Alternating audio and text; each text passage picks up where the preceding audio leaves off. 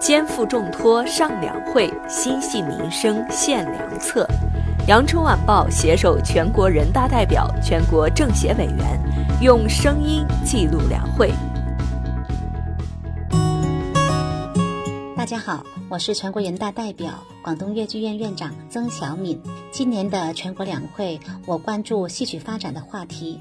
粤剧的创新发展已经在过去探索和实践的过程当中有了相对明确的发展方向。那么现在面临的恰恰是如何再继承、再创新的全面的思考。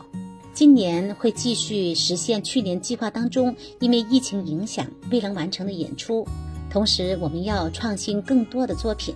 加强与各种新生力量，尤其是文化新表达的沟通和融合。粤剧电影《乔国夫人》正在筹备当中，从舞台美术到电影美学的跨界，从舞台空间的虚拟性到电影画境的具象性，更是粤剧凝聚力和辐射力在大湾区释放的另一个体现。全民参与，全心投入，根植于优秀传统文化的教育。